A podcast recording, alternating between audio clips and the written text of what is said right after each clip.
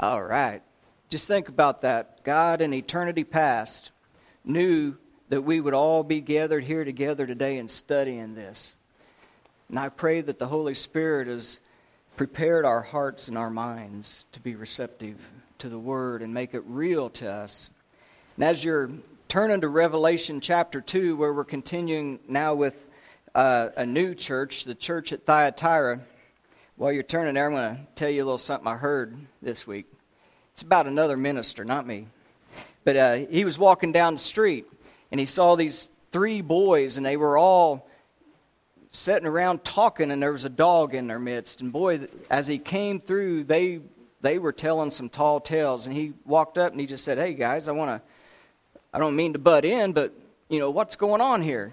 And they told him that this was a stray dog, and they had made it a competition that whoever could tell the biggest whopper would be able to take the dog home.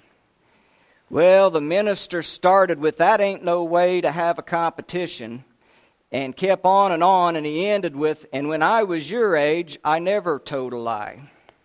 Well, all the boys just kind of stood there and they tucked their heads for a minute, and he kind of felt ashamed for a second. Maybe I was a little hard on the guys. But that wasn't the case because what happened was the oldest one of the boys that was there, he shook his head and he goes, All right, sir, you win. That was the biggest whopper of them all. You get to take the dog. so, welcome everybody. Revelation chapter 2.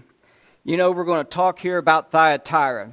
And Thyatira is the smallest city of the seven that Jesus wrote to, but this is the longest letter. So it's kind of a contrast there. It's situated, if you look at the map up above, it's situated between uh, Pergamum, that we just talked about, and Sardis, which we will go to next. It's right in between them. Thyatira was basically established kind of to be a military operation. Pergamum was important, and this is kind of a fort post on the way to there, and it had no natural defenses like Pergamum did with high hills and, and a cliff so that it could be uh, defended well. I mean, they're just there. They're next to the Lycus River, and they are just there. And basically, they were the sacrificial lamb. Whenever the battle was there, they were supposed to try to slow them down so that Pergamum could prepare for war for whoever was coming. So, I would not have wanted to live in Thyatira. Thyatira was best known at the time for its labor unions. They called them guilds, and they had a whole bunch of them. But the big ones was the textile industry with clothing and such, with wool because they had a lot of sheep and so they had wool, but also with this little glorified snail that was called a murex. Now, this murex is something because they're little bitty creatures. You can see them up there inside that shell, and they would crack open those shells and they would withdraw the snail and inside one of its little glands was this yellow paste. And they would have to use thousands and thousands of these things to, they had figured out a way somehow that when you mixed it with water and sunshine, that it produced purple dye. And the wool that they had from their sheep, they would dip into that and it would make the prettiest purple royal robes that you ever saw. Only the rich had those because it took so many snails and so little paste came out of each one that it was expensive. And it was for royalty or the only the richest of people. It was a status symbol. It was like your Rolexes and your, your top of the line uh, cars and such. So it was a status symbol thing because that dye, I was watching videos, and if you saw in the announcements, we had the Berean challenge for chapters to read, and it also said there's YouTube videos out there that I was watching this week about how they prepared these things and how they did it and how laborious it was. And there was purple dyed fabric that a guy had from 25 years ago, and it was still as beautiful and not faded as it was the day that he did it. That's why this dye was special and was sought after from all the corners of the world. One of the first converts to Christianity from Thyatira was in Acts 16. Lydia, you remember. Paul was down there by the river and he was teaching his followers and they were praying and she happened to come upon them and she was one who had feared God in her heart. So she came and learned the word of the Lord more uh, fully. And it says that her and her household were baptized that very time that Paul taught her the truth. And she became a follower and she was known as Lydia of Thyatira, the seller of purple. So she was one who was taking this purple dyed wool and going around and selling it to other areas. So it was one of their biggest things for the economy. Now that's a little background for us onto Thyatira as we move into it. Otherwise, there's not a whole lot there. They weren't big into these games and stadiums like the other cities were, and to all of the different types of worship. They were basically Apollo, if you had to figure one that they followed. But other than that, they were just kind of there. But then we get to Revelation chapter 2, to our text. This is the Lord going to be speaking to his church, his body of Christ there.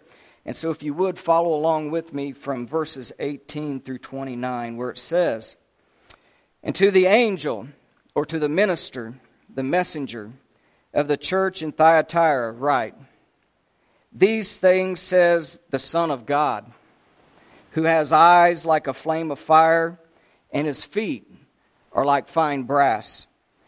I know your works, your love, your service, your faith, and your patience.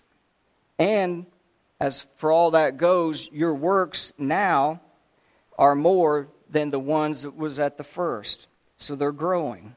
Nevertheless, I have a few things against you because you allow the woman Jezebel, who calls herself a prophetess, to teach and to seduce my servants to commit sexual immorality and to eat things that were sacrificed to idols.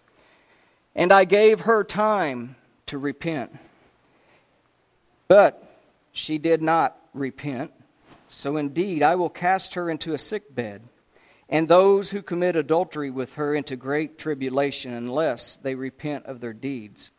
And, verse 23, I will kill her children with death, and all the churches shall know that I am he who searches the mind and the hearts, and I will give to each one of you according to your works. Now, to you I say, and to the rest in Thyatira, as many as who do not have this doctrine and who have not known the depths of Satan, as they say, I will put no other burden upon you, but hold fast to what you have until I come. And he who overcomes and keeps my works to the end, to him will I give power over the nations. And he shall rule them with a rod of iron, and they shall be dashed into pieces like a potter's vessel. Also, as I have received from my Father, I give this to you, and I will give to him the morning star. He who has an ear to hear these things, what the Spirit says to the churches, let him hear. Wow. That's a long set of verses in it. You're probably thinking, man, Daryl's going to be six weeks or two hours, one of the two here today. Now, we're going to get through this a little quick, but first of all, as I was reading this this week and thinking about it and thinking about all of you, what I thought about was this. Before I unpack it, I'm going to do something that Jesus gave an example to do. In Luke 10, there was a lawyer that came to him and started bringing out some questions. And Jesus said to him, How do you read it? What does it say to you? And so I asked you that question this morning before we begin. Take a look at what we've read. How does it read to you? What do you think that it's saying? Do you, as we let it soak in, is it saying the tone? Is it a congratulations, a well done, or is it a warning? I think the tone might be set there in verse 18, isn't it? To the angel of the church in Thyatira, write this These things say the Son of God, who has eyes like flame of fire and feet like brass. Well, if that's the introduction, then my question is What kind of introduction is that? Praise or uh, heads up? Open up your ears. Brass and fire is what refines things. Whenever you have gold, to make it pure, you have to put it through the test of fire, and the dross is taken off through the fire so that it purifies and leaves that which is pure. And that's what these eyes, as a flame of fire, is trying to do here. It's seeing through. The Word of God is alive and powerful, and it's sharper than any two edged sword. And it has the ability to separate thoughts and intents of the heart. So, what you see on the exterior may not actually be, but these eyes, like a flame of fire that's sharper than that, can go through and divide and see what's really on the inside. What's the thought? What's the intent? What's the motive? And it will purify, hopefully, if you have an ear to hear, it will bring that out. The brass had to do with judgment of that which will not be purified. For sin, it was the brazen altar that it was put upon. Whenever there was destruction upon the land, God said, If you follow my word, I will bless you in every way, back in Deuteronomy. But if you do not follow my word, then the first thing that would happen, he said, is your enemies are going to be able to take over with you. But I am going to make the sky like brass and your ground like hardened metal. In other words, nothing's going to grow.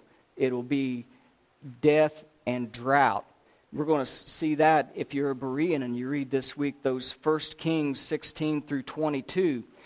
Elijah put out a decree from God that it won't rain until I tell you. And for three and a half years, there was no rain. The sky was like brass. Since this is all about the days of Elijah with Jezebel, and we introduced with that song, this whole symbolism is going on through this message of Christ. As he brings out himself in chapter 1, you know, all of these representations that he's using comes from chapter 1 when he says that I have these attributes and he uses them for each church. You'll notice this is the only time he deviates. In chapter 1, when he was talking to John, his beloved apostle, he said, I turned around and I saw one like the Son of Man. But Jesus, in this letter, does not use Son of Man, even though that was in conjunction with the eyes of fire and the feet like brass, because Christ is both God and man. And then when it says Son of Man, he's talking about my understanding of things, my sympathy. I'm, I've been through that with you. But when he talks as the Son of God, he talks from, I'm tired of being that. Now I'm instructing you as God, as deity, what needs to be done. I am not going to be sympathetic to this. And so he changes his tune, and it's the only time that he does, and it's in this letter to Thyatira.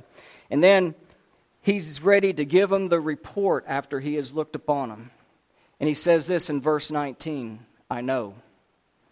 I know. That's in a perfect tense, by the way. That means perfect knowledge. I know everything that there is about it. Each individual that makes up that, that church, I know you. Then he's, as he says that, I was thinking, man, is that calming to me? Or is that kind of scary? Whew, I know. Perfect tense. I know everything. My eyes see through. I would rather learn that now than on that last day. I would rather be informed now so that I can change and so that I can be right in step and know what He's expecting. If I don't know what to expect and we get there that last day and, uh oh, I, didn't know that. He's letting us know now. I, and He says, I know your works, I know your service. I know your faith and I know your patience. And you might have a reputation for that. And that's good. I want you to have these things. But all of those things do not take away from something. There's something else going on. So there is some kind of doctrine being taught, there's truth, And people are growing because the works that they're doing are better now than they were in the beginning. So truth was being taught. People were listening and learning and doing, and there was that spirit going on. But he said that there's something else. There's a second group there at this body of Christ. Check out verse 20. Nevertheless, after I know all of these things, I've got something against you. The word few is not there. I have this against you, is basically what it says. That you allow, that you tolerate the woman Jezebel, who calls herself a prophetess to teach and to seduce my servants to commit sexual immorality, and she didn't repent. You know, you really got kind of two bodies going on in the same body right here. You got the one who was growing and listening, and you got the one who was being seduced to follow a false teaching that was going on there. They were some placing their allegiance with the one, like the woman Jezebel, as verse 20 calls it. And I want you to notice that she wasn't the one addressed in the beginning when it said to the angel or to the minister or to the pastor of the church. This is a different one, and he doesn't call her a pastor or the teacher. What does it say?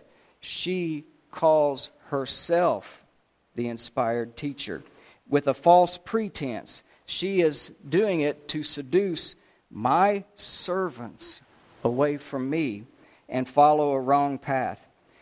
False teaching to Jesus Christ is leading his bought and paid for people down a wrong road of destruction. So, this divided reference then is again in verse 24, if you look up there. To the rest in Thyatira. So, whenever he's talking about this group who is following the one who calls herself a prophetess, then he says, But to the rest of you. So, there's that split that I'm talking about. He says, To the rest. He described it in his parables like the wheats and the tare that wants to grow together in the same field, or the sheep and the goats that I will have to separate He says, What is then this doctrine that verse 24 is talking about that all, goes all the way to the depths of Satan? Well, let's take a little closer look at Jezebel, and then we will see this whole reference come about.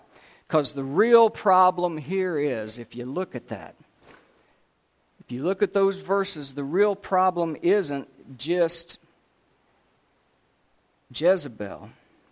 The problem that is being addressed by Jesus to his church is that you, the rest of you, are allowing it to happen. You are allowing a false teacher to come in and lead people astray, and you're letting it happen. You're not saying anything about it. The word for tolerate or allow here is a word for tossing out. In other words, you haven't tossed that out. You haven't gotten rid of it from among you, and you're letting it filter in and lead people astray. You're not following the whole counsel of God, as Paul put it in Acts 20 and verse 27. If the reason that there are so many denominations is because people like to follow their own instincts. If people followed truth, there would be hardly no divisions anywhere. So, truth, if it is followed to the Word of God, there would be none of these things going on. So there's only one place for them to gather together, and he says, You're still allowing that to hang on and be around you and lead my people astray. And that's what he's upset about. That you allow and tolerate a self appointed false teacher to mislead my people, causing them to sin. And to understand a little bit about, more about that, let's go to Jezebel in the Old Testament as the symbolic reference that is used here. The word Jezebel actually means unhusbanded. In other words, I'm not um, under anyone's authority but myself. So, the Berean challenge, 1 Kings 16 through 22, because I'm only going to give you a snippet of these things. And then 2 Kings 9 and 10, if you want to write those down. So, beginning in 1 Kings 16, we got a man named Ahab. He becomes king over the land of Israel, God's people and he does something he's not supposed to do. Kings and the men of God, the men of Israel, are not supposed to go to foreign lands to pick out a wife. They are supposed to keep them from among their group so they don't get led into sin and led into idolatry and to false gods. But he wanted to have peace treaty with the Sidonians. So what he did was the king of Sidonia, his daughter named Jezebel, he took as a wife. And that way he had an alliance and he felt like he had protection. And he was relying on that instead of on God. So he did, first of all, what he wasn't supposed to do. And he sealed a marriage bond in that kind of way with a foreign leader's uh, daughter. Ethbaal, her father, was the priest of Baal. He was the big shot in charge of that, and she, as according to what their belief was, Jezebel felt like she was now the priestess of that religion, Astarte or Asherah or Venus. It depends upon what um, uh, group you were from, whether you were from the Phoenicians or whether you're from the Middle Arabs. You had different words, but it was the same one. And she felt like that she was Astarte incarnate, that she took her place upon the earth and that she had this power and this position. And when Ahab married her and brought her over, she brought 400 of her prophets there. And then, to satisfy the people of Israel, she allowed 450 people who would be persuaded to follow her religion as well to be priests, so that we've got now 850 who are underneath of her. And they start to kill the true prophets of God, get rid of the competition, so that we can change this whole country away from God and into the religion that I and my people are following. And so that's what she began to do. But there was a man of God who stood up to oppose this movement. He was moved by God, and his name's Elijah. Elijah the Tishbite. And I love the study of Elijah. And we're just going to briefly touch some stuff. We'll talk about Elijah in future days. I love what happened on Mount Carmel. But he goes to Mount Carmel because God moved him. And he ends up destroying these prophets of Baal that Jezebel has underneath of her, and he, and he kills them when God rains fire down upon the altar. And then he goes out and takes care of it. He races Ahab's chariot back and beats the chariot and the horses on, on his feet. And he gets there and he's feeling so good, but Ahab tells Jezebel what happened. She couldn't stand it. She sent him a letter. And she said, God do so to me and more if I do not do the same thing to you before it's over. Well, he takes off running again and he runs away for a little bit. And now she's kind of back in charge again and rebuilding the empire, so to speak. And she's taking over the king's place. Naboth has a vineyard, as you would read as you move on through your reading this week. There's a little guy named Naboth who has this little vineyard. King Ahab has built a summer palace right there next to Jezreel. And he's there and he sees this guy's vineyard and he says, I want that. I want that for myself. So he goes to him and he says, Give me that. Give me your vineyard. Give me your land. I want to put a vegetable garden here.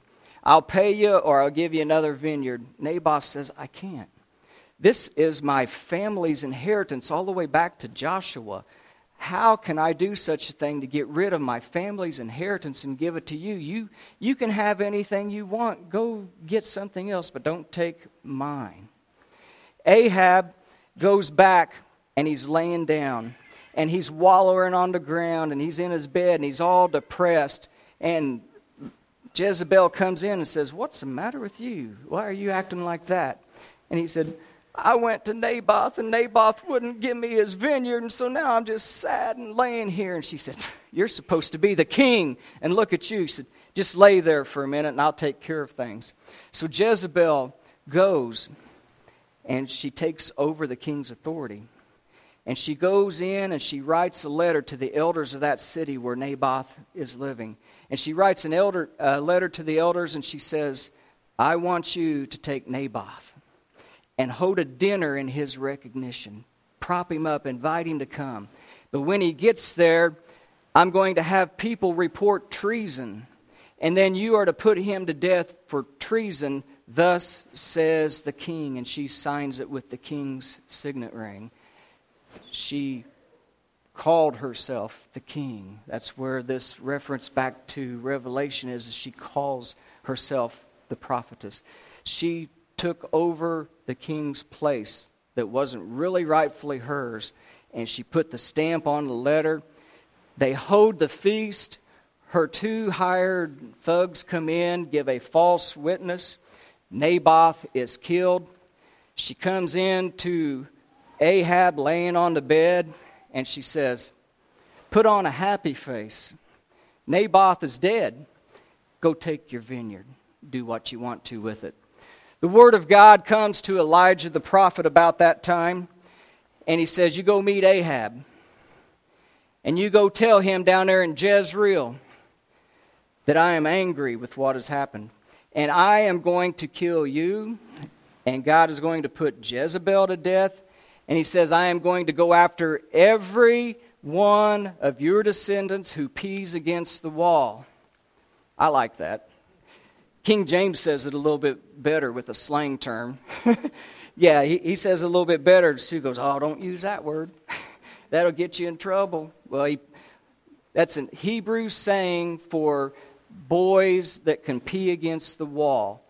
Girls have a little bit of trouble doing that, so it's a reference to male children. In other words, anyone who could claim inheritance to the throne or to this property or any place they are being put down because not another one is going to sit on the throne of God for his people again.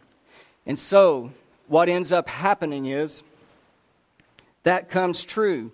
This man named Jehu, and as you're studying through there this week, read about Jehu. Oh, what a guy. He comes in, and Jehu goes after. Ahab has died, and now they anoint him to be king. Elisha does, and he goes out and he starts going after all of them, and he kills one of the sons. And then they start running towards Jezreel, and that's where Jezebel is. And they get running through there, and they're driving and they're driving, and he would have speeding tickets galore if he was alive today because they looked out and they said, Who's coming? I said, I don't know. They said, Send a messenger. And they go out there. Well, the messenger didn't stop them. They just kept driving, and, and uh, Jehu had told them to follow in with me. So they sent another one out. And they said, Well, who is it then if they're not stopping? And he goes, I don't know, but I think it's Jehu because he's driving recklessly. So Jehu was a reckless driver, man. He would be the one driving the Camaro or something and really going through here. So he is on his way to Jezreel, where Jezebel is.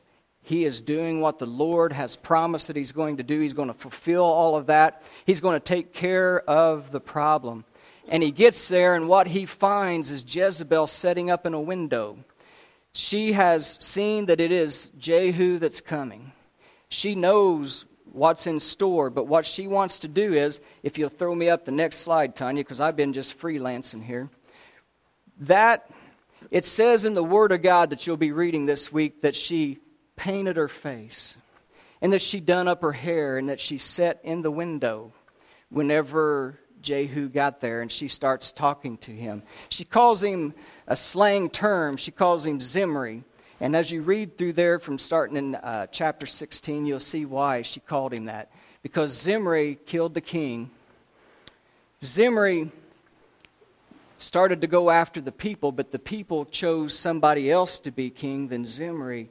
And so he, out of uh, desperation of not being killed by them, put himself in a house and burned it down around him because the authority had been given to someone else. And so a lot of folks will make a big deal that Jezebel painted her face and did up her hair to try to seduce Jehu so that he would not uh, kill her and that he would follow in with her. That could be a part of it. I would say that that probably is, since she is known as a seducer. But the other thing is, is this picture that you see right here is a carving from the era of Nimrod. It goes way back to Genesis for the Astarte. She would sit supposedly in her temple with her hair tiered up and with her face painted as the priestess of her religion, the one in charge. And she would sit in her window and delegate authority and tell what was supposed to go on. So, Jezebel, what she has had, most folks miss this in their studies. Jezebel has come there and got up to the top because she wants to prove she is still so prideful. She is still so much thinking that she is in charge and that her way of Baal is more powerful than God's way. She dresses up as Astarte, as the goddess, to say, I am more powerful than you, and calls him Zimri. The people will choose me over you, and you will end up burning the house down around you if you continue to oppose me. So she's doing this as a position of authority and power as a goddess to tell him this is your last chance. But Jehu has God Jehovah on his side. And God Jehovah is more powerful than any other of these so called gods that are out there. And in the Spirit of God, Jehu looks up at her in that window and he says, Who is for me? And the Lord. And a couple of servants look out another window. And he said, Who is for me? Toss her down. The next thing you know, they grab Jezebel. They toss her out the window of authority that she had and it says she hits the ground, and the body splattered blood upon the wall and upon the horses that Jehu and his men were upon. And it says that Jehu rode over and made his horse dance upon her body and crushed it there. And then he goes in, has supper and drink. Hey, why not, right? Just trampled her down. Let's go in and have supper and a drink. But afterwards, he's sitting there thinking, and he says, Hey, you know what? We don't want trouble from anyone else. She was a king's daughter, you know. Ooh. Let's, let's go give her a burial. They went out to bury her, and you know what happened? They found a skull, a couple of fingers or a palm, and a couple of toes from her feet, and that was all that was left. Nothing else because God had promised through Elijah, his servant. He said, Whenever I get done with these who oppose my way, he said, there'll be nothing left. If they're in the city, the dogs will eat them, and if they're out in the fields when you slay them, the birds will eat them. And what will happen is, who they are will be turned into dung before me.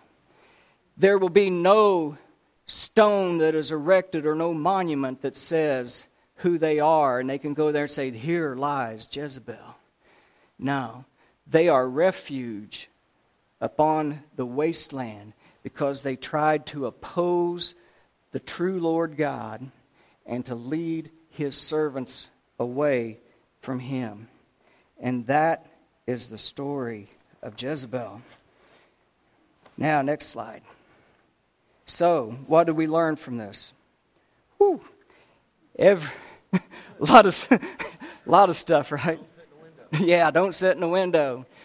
I hope I'm not one of the descendants that pees against the wall. Because uh, if, if you read chapter 9 and 10 of 2 Kings, the rest of it, he goes after every one of them, pulls them all in, and does away with every one of them. Um, wow. She got what is called in the scriptures a sin unto death. You know, 1 John chapter 5, 16, 17 talks about that. There are sins that are so serious, especially if you are someone prominent and has the position to be able to pull people astray. Be careful. Look what happened to King Saul. He's an example of that. In 1 Chronicles chapter 10 verses 13 and 14, Saul died for his unfaithfulness which he had committed against the Lord, because he did not keep the word of the Lord, and because he consulted a medium for guidance. Hint, hint, none of astrological stuff. But he did not inquire of the Lord. Therefore, he, the Lord, killed him and turned the kingdom over to David, the son of Jesse. Folks, cannot emphasize enough as we've been talking about how the Bible is the most important thing for your life and the Word of God is your guide, it's your shield, it's everything that is important to you. And here you see that it's something that you need to follow. It, it's your guide, but it is the Word of God. And He comes to this group as the Son of God telling them these things. Why did Saul die? Because this is what's going to happen to Jezebel because she won't repent, and to the Jezebel in Thyatira. Why? His unfaithfulness, which he committed against God. He did not keep the word of the Lord, and because he consulted somebody else besides the Lord for what he should do. What, where is your direction to come from? The Word of God, isn't it? And I'd rather know this now and how God feels about it than in that last day. Well, I thought um, the tarot card reader down there, I thought the little astrology thing in the Indy Star was what I should go by today. No, don't seek counsel and guidance from anything except for the Word of God. Because as it goes into the body of Christ and His body, whether it was Israel or wherever, if you go too far, He takes matters into His own hands. He wants you to follow His Word and His way. Saul, it says, if you read in Kings, when he comes to Ahab, when Elijah does, he says, You sold yourself. When you leave the Word of God as your guidance and as your authority, you sell yourself to everything, and you sell yourself to lies, and then you sell yourself to destruction. So don't sell yourself. Question for you. What do you think is more heinous than murder? Maybe you've got some things, but murder's pretty heinous, isn't it? Cold blooded murder. You know what's worse? Spiritual murder, false teachers. That's why God is going so important on that, because if you are led astray in a spiritual rather than a physical way, what did Jesus say? Jesus said, Do not fear the one that can destroy your body, physical murder, but fear the one who can destroy both body and soul in hell. Your fear needs to be to God Almighty and no one else. He is the one that is in charge. And he says, Those who teach falsely those who seduce my people to go out of my way and say it's all right to do other things are spiritual assassins. And that's why he deals so harshly with it, and why he's dealing harshly with it here, because leading you astray doesn't just kill a physical body, it destines a soul to eternal separation from God. So it is very important that you know the Word of God and that you follow the proper teaching. Romans 1 is another one of our Berean chapters, if you wrote it down. Romans 1. And there's a whole long thing there. But what I want to clear up with this chapter is it says in our chapter of Revelation 2 in our text, it says that Jezebel was seducing the people to uh, sexual immorality and to idolatry. What is the reference is really for, for spiritual. What is spiritual idolatry? What is spiritual infidelity? You can read this for yourself this week. There's several steps that go to degradation. But I want you to take a look, if you would. It's verse 25. You can see there in verse 25 that it says, People exchange the truth of God for a lie and worship and serve the creature rather than the Creator who is blessed forever. That's what it is. What is idolatry? What is not being faithful to God? It's when you place your desires or someone else's desires that, that you care for above God. That is worshiping the creature more than the Creator. And that is when you are now committing idolatry in a way that we can recognize as how does this apply to me? I don't go out and sit down at this shrine or I don't have Buddha on my shelf. No. What it is, is when I decide that I am more important or other people are more important than God's way, and so that's what I'm going to do. Now I am worshiping the creature rather than the creator. And that's what's going on here now. Uh, let's go to slide next slide. Back to Thyatira, Revelation 2. As we begin to close, I want you to look there at verse 21. I gave her time. I gave the one who is teaching my people to go away, I gave her time to repent of this thing. Grace always precedes judgment. We can never at any time say, God, I didn't deserve this. God, I. No. I gave her time. There is never a time that we can blame God for anything and any decisions that we continue to make or a walk or even on that last day. But God, I, I gave you my word, I gave you time. But you decided to follow your own way. Verse 22 You want to play the harlot? You want to be the seducer and lead astray? I'm going to give you a bed. And those that climb into that bed with you and follow your false teaching, I'm going to go after them as well with great tribulation, and I will kill her children. What's that mean? Whenever you become a Christian, you're a what? A child of who? Because you're following his teaching and his way, aren't you? If you follow a false teacher, you become their children and no longer a child of God, are you? You've been seduced away from your true parent that wants to have you, and you are following someone else who is now you're a child of theirs. And that is leading you to destruction. And that is why we said this is so important, because it is spiritual assassination. And I will kill them with death. Why is it killed with death? Because it's talking spiritual. This is not the way that you want to go. Every descendant, that's why it goes back to Jezebel as well. They tracked down every one of them that peed against the wall. Every one of them has to go because why? If you only take out one, the rest can still continue doing what it is that's leading people astray. I got to remove it all. Get rid of it. He tells us in Corinthians, he says, a little leaven leavens the whole lump and the whole ball of dough starts to swell. You don't put it there. He said, Here, you haven't removed the leaven from your church. But, verse 24, to the other half, those that are not following that way, nor the depths of Satan, as they say, I'm not going to lay any other burden on you. Man, you got enough going on. You're trying. I know you're working. I know you're doing. So I'm not going to tell you anything else but hold fast. Don't be swayed. Hold fast to that which you have until I come. And then I'm going to bring a reward with you for being faithful to me.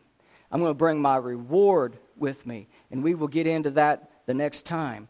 We'll see about rewards again on, on this, but hold fast till I come. Now, as our worship team comes on back up stage, right now, self inspection time. Boy, I've, I've had self inspection all week. It's, it's been grueling. What's the moral?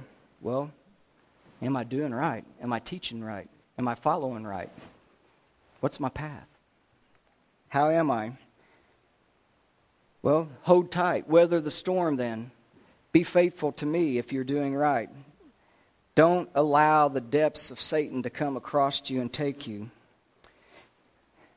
Know the truth. No creature is more important than the Creator, folks. No creature is more important than the Creator.